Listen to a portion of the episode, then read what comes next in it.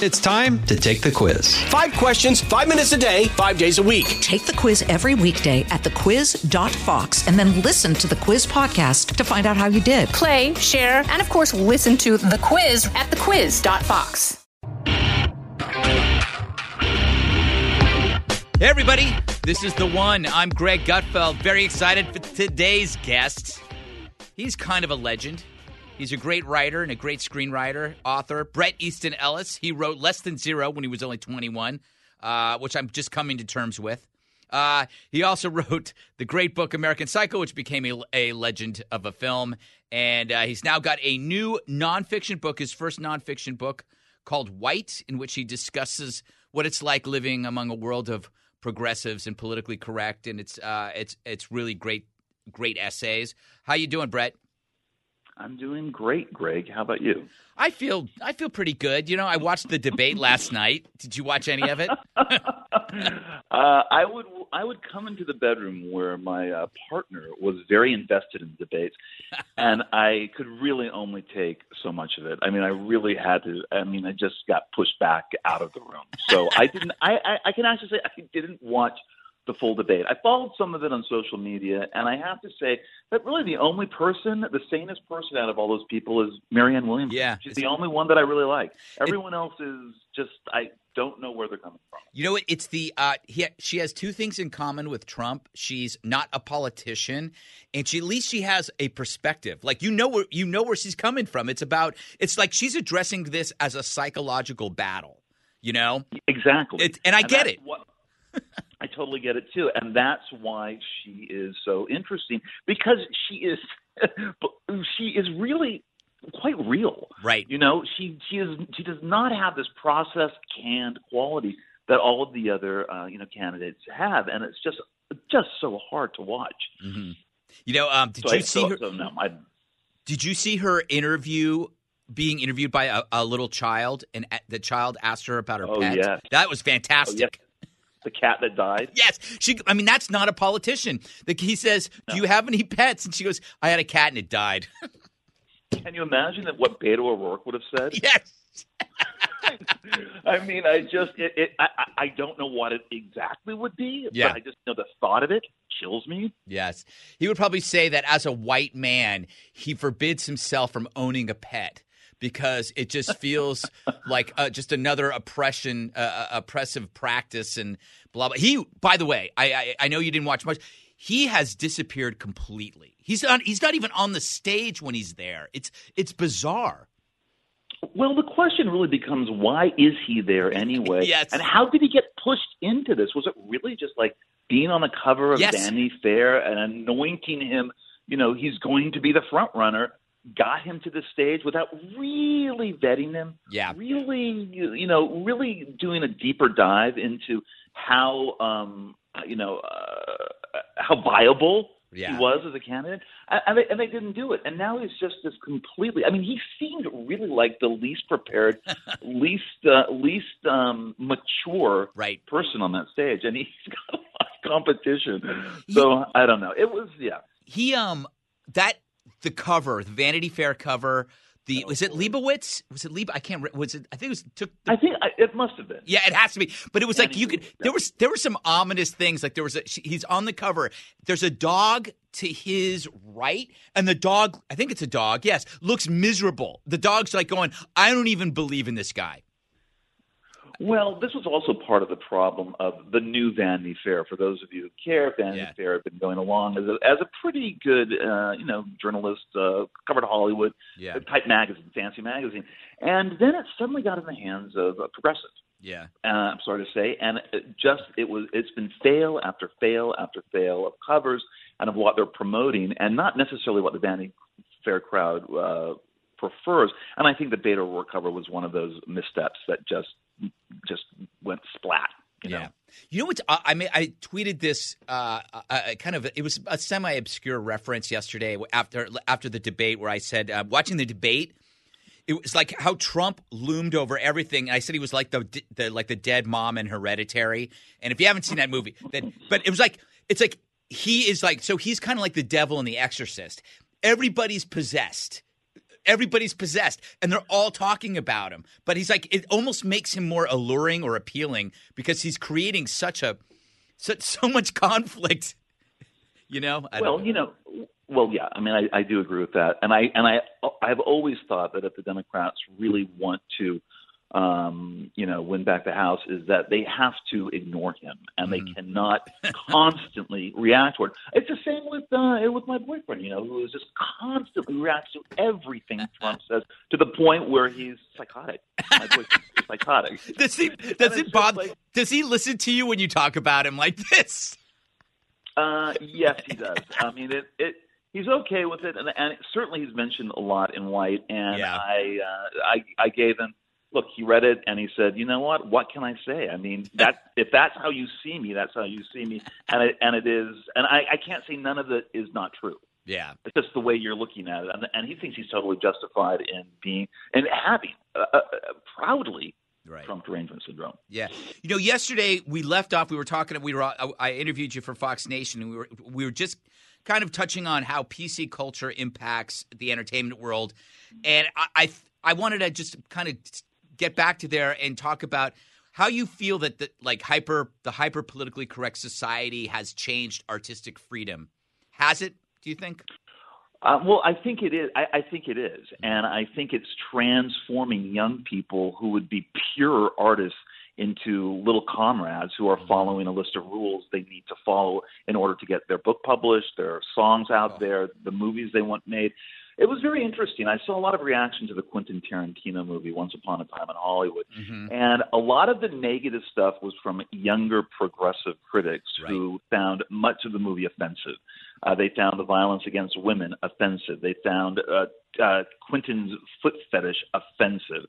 They thought that uh, the Sharon Tate character wasn't given equal reign as the two uh, main male stars of the movie. All of these ideological problems they had that really had nothing to do with aesthetics. Yeah. And art is about aesthetics. It is not about ideology. Every story's been told, you know, every character has been presented to us, but it's just how that story is told aesthetics, by the way, and how that character is presented to us. And if we're going to start creating plots um, and creating characters that have to follow a list of rules, uh, we're doomed. Uh, we live in then we live in a country that really doesn't care about art anymore. And I find this this is my main beef, and it really was what ignited me uh, in in writing White is that I saw this happening, and I saw that we were re- uh, the culture was reacting to art in a way that was uh, anti-ethical to how it's created, and that is that's with freedom, with imagination, with you know, if I wanted to write in the voice of a young Muslim girl, I should be able to write in that voice. Yeah. But of course, now I would be attacked for being, you know, being being a cultural appropriator, which is one of the dumbest things that I've ever heard. I think Quentin Tarantino also got into this a little bit. Someone said that he was culturally appropriating some something. Uh, someone or the other, and of course he's a racist. Yeah. Let's just drop that in. That, the racist thing is everyone's a racist, but Quentin's also a racist because there are no black people in the movie. Yeah. It, You um, know, it, and, and it takes place in 1969 in Hollywood, and that was a pretty white period. So I, I don't know what you what you can do. I mean, you have to fight against it. Yeah, you who, who was who was the um the director? Uh, I hate it when I am about to discuss a movie and I can't remember the name of the director or the movie. It was about I think it was about D Day and it was the British soldiers trying to get home. It was Dunkirk. Dunkirk, and how that director got so much grief for not having enough uh, brown and black faces. And this was World War II, and they're British. Uh, yeah, I remember that too. That was one of, but but it's it was so absurd that that came out. I remember there was an article I think in USA Today, an editorial Mm-hmm. about that, where the young uh, progressive critic was not going to see Dunkirk because he, in the trailers he saw that there were it wasn't diverse. Right, exactly. There were no black people. There were no, and you know when you get into that, um, you're you know you're entering into a kind of rewriting of history, Mhm. and um, it's just like, why are we doing that then? Yeah. What's the point of doing that? Just so we can feel better about ourselves to a degree. This really happened. Yeah. These were the soldiers. This is what it looked like. This was what it felt like. So uh, it is it is a problem, and I think that w- there is not really enough pushback on it. I think it's really kind of made American movies so less interesting uh, than they ever were because people are too afraid to tip their toes into you know certain subject matters or deal with certain characters. Uh, I think one of the reasons why I like Tarantino so much is that he seemingly doesn't care. Yeah. And he's just making this movie on his own and has the power to do it. Um, regardless if it's not diverse, it's not inclusive. It's really about the two guys, and it's really about you know, um, uh, it, and in some way, it is about you know the failure of uh, white Mhm. male men in this in this moment. Yeah, I'm I'm curious about. I don't know. Do you have you seen any of uh, Craig Zahler's movies? I've seen all of them. What I I found I dragged across concrete. I couldn't stop thinking about that movie. For I I, I mean I, I'm just interested in what I I um, Bone Tomahawk and the and the uh, brawl in uh, Cell Block 99. I really love these movies, even though they disturb the hell out of me. Um, what do you make? what do you make of him? I think that he's very interesting because he doesn't care. Yes, And he's making movies. I mean, when I say doesn't care, he doesn't care about the current ideology Right. that's suffocating everybody. And he makes movies um, that are uh, fairly upfront about sympathetic, I guess you can call them fairly conservative guys Mm-hmm. who are trapped in a kind of system. I'm thinking of the, of the two later movies, not Right. necessarily Bone Tomahawk, though that touches on it too. I mean, um, in terms of being trapped in a culture that wants to uh, kind of take away their uh, their their freedoms in a way, and and and also wants to. They're kind of reminding me a little bit of the Dirty Harry films, yeah, uh, especially uh, Drive Across uh, Concrete, in terms of these guys needed to do a job, they needed to bust a dealer, and the whole movie hinges on uh, these two cops played by Mel Gibson and Vince Vaughn uh, as being, I guess, a little too rough with Mhm. one of the suspects right. In in a in a drug thing, and someone catches it on a phone, and then they're therefore they are fired from the force for about a month or two months, and then how are they going to make a living? How are they going to make money? But anyway, I think he's really interesting because you know he has a scene in that movie where he's fired. They're fired by their police chief, played by Don Johnson, Right. In fact, and it's a very it's a very upfront scene about race, Yeah. about class, about three white guys talking very honestly about how how it would probably go down in that office. Mhm. And he doesn't censor anything, and it's kind of surprising to hear dialogue like that in a movie now. Yeah. And so um, he's uh, he's very interesting, but he's also you know there is a, a downside from the entertainment press who has caught on to uh, uh, as Craig Zahler and seems to like to criticize the movies uh, based on their own ideology. Right. And you know, be, because I think those movies are genre movies. I think you know, uh, every every one of them is a genre picture. They're not there loaded with ideology. hmm They're about you know they're about violence and they're about you know dangerous guys and um, but uh, but still you know you, you you read reviews of his films from you know the liberal entertainment mainstream.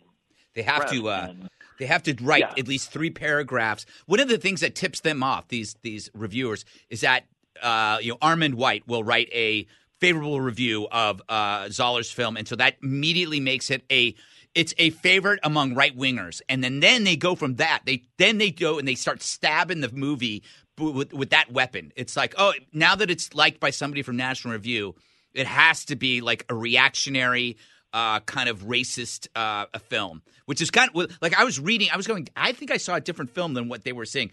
I have to. I have to ask you, what did you make? I thought that subplot or that little short story within Dragged Across Concrete was so interesting, involving what Jennifer Carpenter. You know what I mean? Where she's The mother. Oh my God! Yeah. No one does that.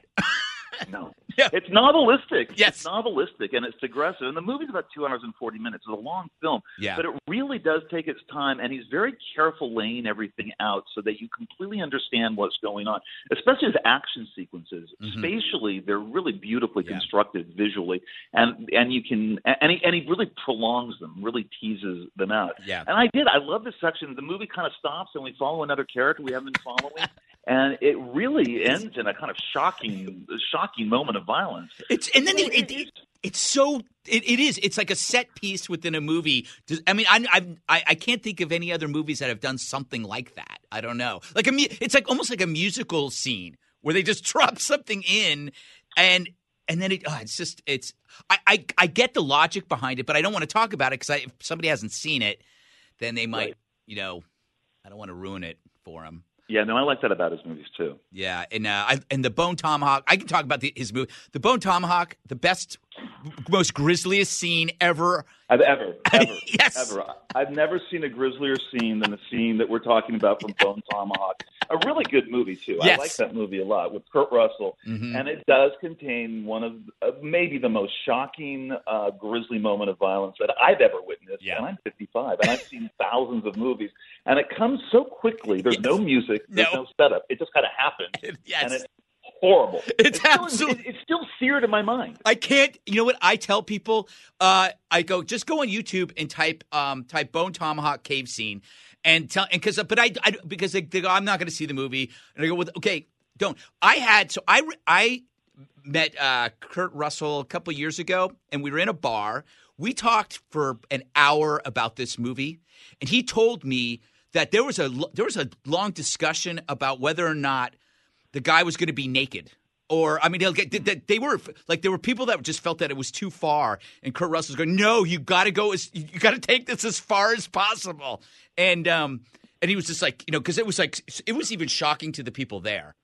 You know, Yeah, that scene wouldn't have worked with the victim clothes. no, no, It wouldn't have been as effective. There was something about the realness of the flesh and Yeah. whatever. But uh, it's a very it's a it's a hardcore scene, and and and and in a movie I'd recommend. It's a Oh, good movie, I think. I, I, I, uh, I find all of it, I like all of his movies just uh, so unique. I mean, even uh, uh, the uh, Cell Block was is those fight scenes are are just so they're so different than what you normally see, and I can't explain it. You probably could, but they're just they are like um choreographed, choreographed but natural. I don't know how to explain it. You and know? they're also not hyped up by Yeah. like this score that's supposed to. Yes. They're they're strange, and they're and they're also ultra violent. It's the and in sounds. a calm way. It's the sounds. That's you're right. Yeah. That's why we remember this. The sounds because there's no music. Now I finally just, just you, when you said it, I just realized because in Bone Tomahawk you hear you hear what he does to the mouth. You hear what he does after the mouth. You hear the the, the snapping and the slicing. Uh, yeah, yeah, you do, and, and and that's and that's also true for all the head crushing that goes on. Yes. Brawl. Yes. Oh my God, that was amazing. That scene was fantastic. Um, I, I it's just, I, you know what this makes me want? This makes me want to go watch all of them in a row, and just see if I Uh, can. that would be, that'd be a long day. Well, That remember, would do- be I mean, we're in the same age group. We used to do that with Planet of the Apes. Like, do you remember they used to have the Planet of the Apes festivals from Saturday Oh, morning I rem- to Saturday? I remember go. I remember there would be triple matinee yeah, of them, and I would be going. There'd be like three or four, and you would be in a movie theater all day Exactly. the Planet of the Apes thing. Oh yes, of course I did. yeah. And in fact, Up his until uh, about I don't. I don't like I don't like the remakes. I like the original ape movies are um they you know what they're of a time. They're of an era that is just so gritty and and and um just miserable, I guess. I don't know. And I love I love uh, anything with Charlton Heston even though he's only in the first one. No, I know, uh, but you know the other ones had some had some of their charms. I remember uh, I always loved seeing Paul Williams show up. Was he Uh, Zeus? one was of- Zeus? Zeus? Was he Zeus? Was Yeah, he- Yes. Yeah. But um, the other the, the the ones that are, are being made now are super heavy, Mhm. uh, super CGI.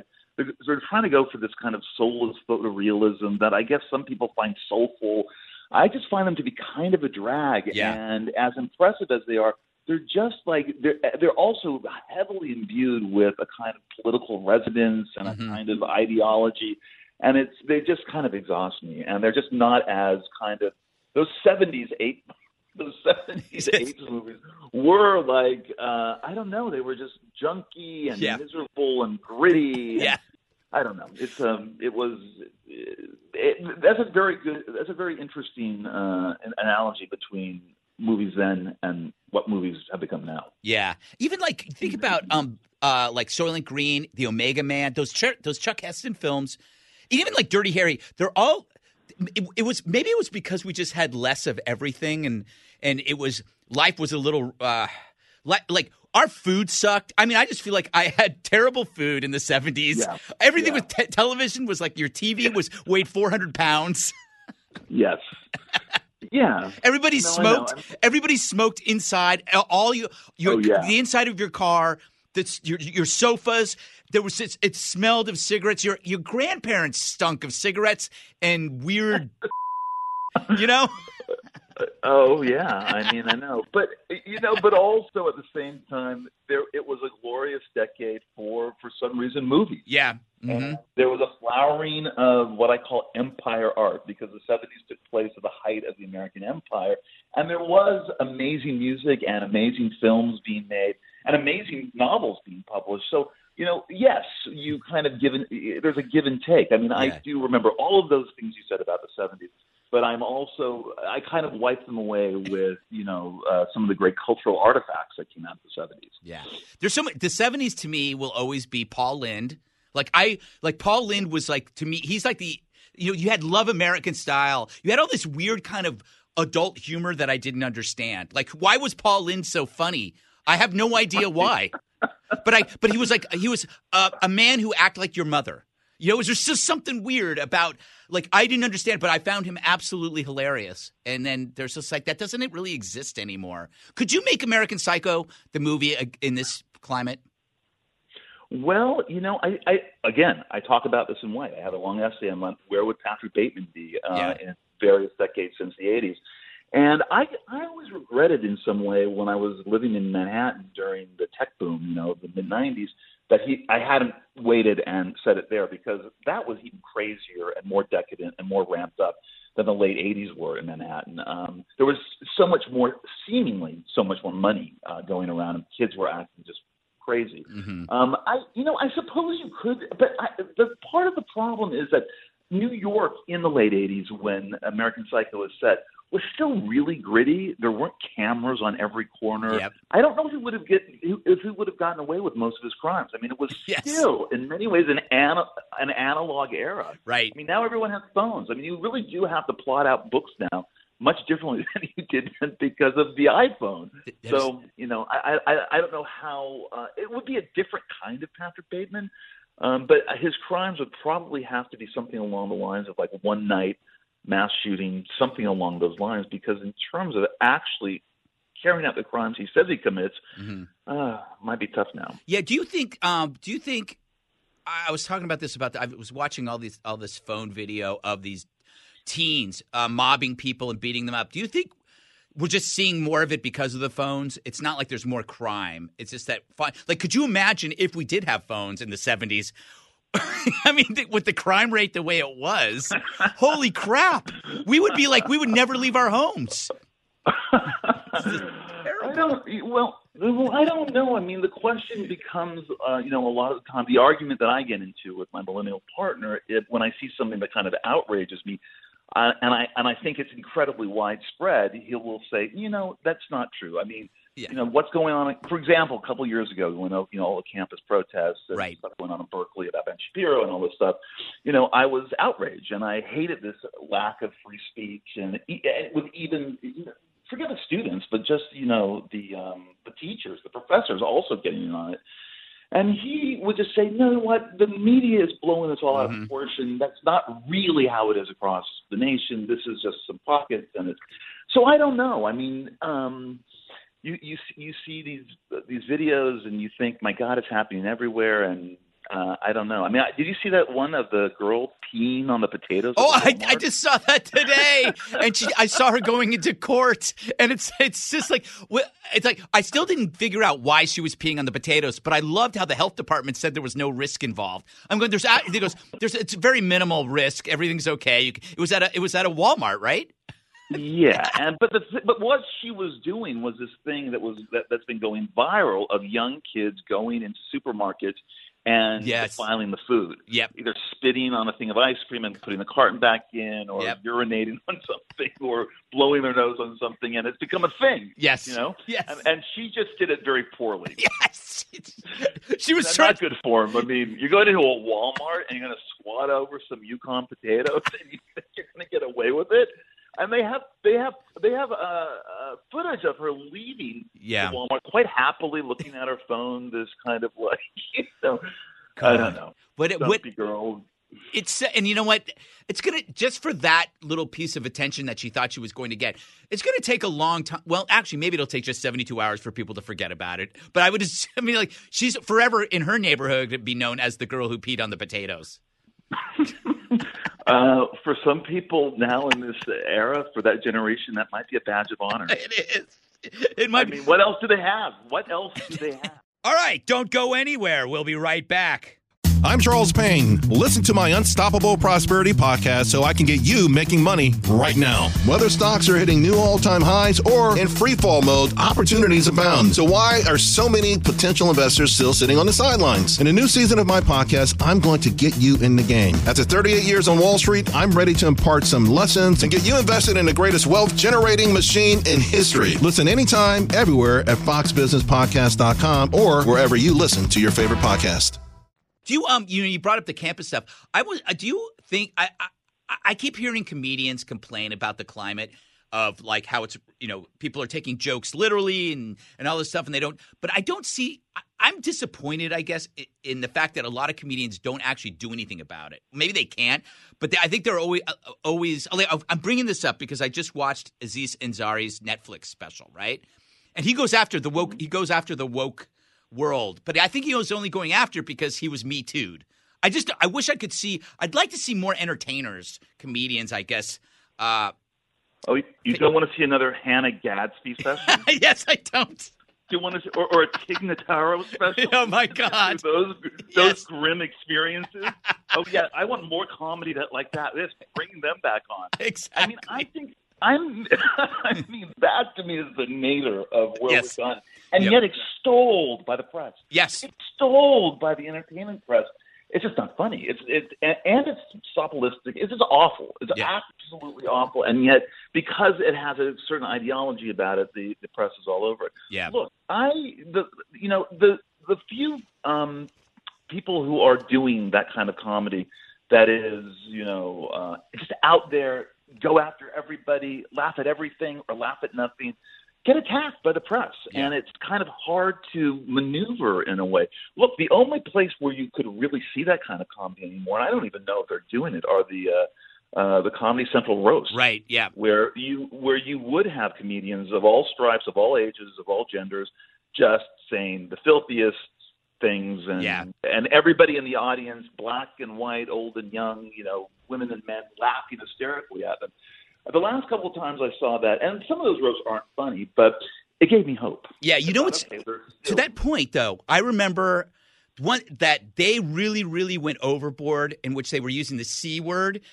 And but it was because the ho- the roastee was Ann Coulter, so that was okay. they were like, Right. I don't know if you remember that. They just just ripped her to shreds, and there were men doing it and women, but it was just it was so clear that she had not, like.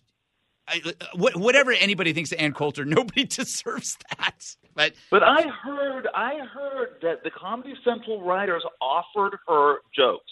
uh huh, She didn't take them. she didn't. That's she right. Brought in her own, and then she put in her own people, and that's why they then, you know, uh, Yeah, uh, redid the jokes to reflect that. Look, I remember watching the James Franco uh, Mhm. Roast with the oh the F word. Yeah. Uh, you know, yeah, whatever. I can say it. I'm gay. Whatever. But that was being thrown around a lot. Yeah. Sometimes it was funny. Sometimes it wasn't. I was never offended by the usage of that word, and of course it was brought up there because of James Franco likes to dabble in homosexual subcultures, and you know, and I had no problem with it. But again, I guess this brings us back to Aziz Ansari because he was one of the people on that roast, and he got up and he said he was completely offended by the use of that word being you know used so liberally. yeah, And that was one of the first moments where I saw a kind of um, what do you call it? A, a, a celebrity virtue signaling. yeah.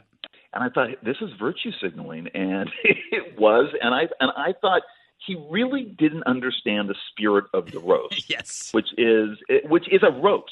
hmm It's not you're not a, you're not at a, a high school graduation. You're at a roast.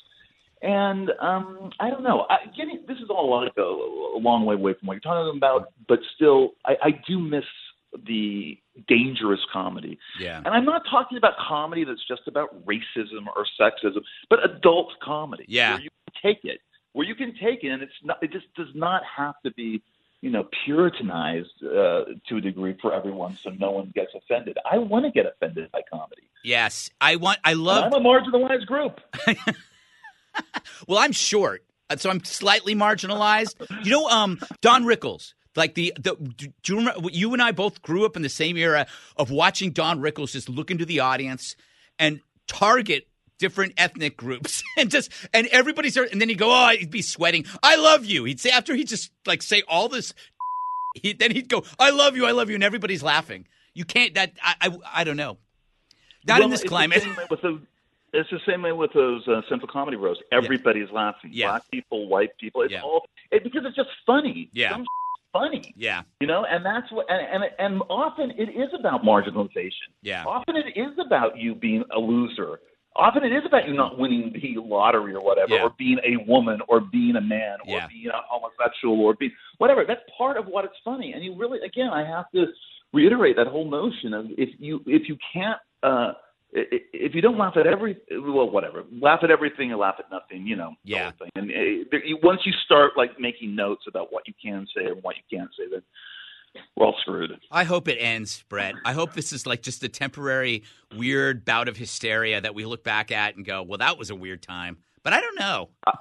I hope so too, and I well, I certainly think that we are living in. Uh, it feels like we're in a pressure cooker, Yeah. where more and more people just cannot live that way, and especially if you're an artist, it's very hard to live that way as well. And I know both. I have people on both sides of the aisle who hate political correctness, Yeah. they hate identity politics, they hate all of this stuff, and they and they still, you know, they still uh, hate Trump. Yeah. So it's not necessarily like, oh, all my liberal friends well, really are into identity politics and PC culture, and you can't say that. They're not. Yeah. So I don't understand who is deciding. Yes. Is it just a few people on the internet? That's what it is. It's like you said uh, when we were talking before, it's 2%. It's 2%. It's like it, Right. it, it's this activist voice that frightens people. Maybe they're going to do a boycott. Maybe they're going to call the advertisers. Maybe I'm going to get a gig canceled because they can cancel gigs. You know, any if a comedian does something, or they'll show up at your at, at- one crazy person will show up at in your at your show and and shut it down somehow. So I think that I think people just have to share the I, they have to share the risk. People have to say I'm willing to take the heat for somebody else. I think that's the only way forward. But And I and I hope that is going to happen. yeah. Well, Bret, thank you so much. Once again, this has been a pleasure. And everybody go out and get his uh, his brand new, his first nonfiction book, White. It's fantastic. Bret, thank you for giving me this time. Thank you, Greg. This is Jimmy Failla, inviting you to join me for Fox Across America, where we'll discuss every single one of the Democrats' dumb ideas. Just kidding. It's only a three hour show. Listen live at noon Eastern or get the podcast at foxacrossamerica.com.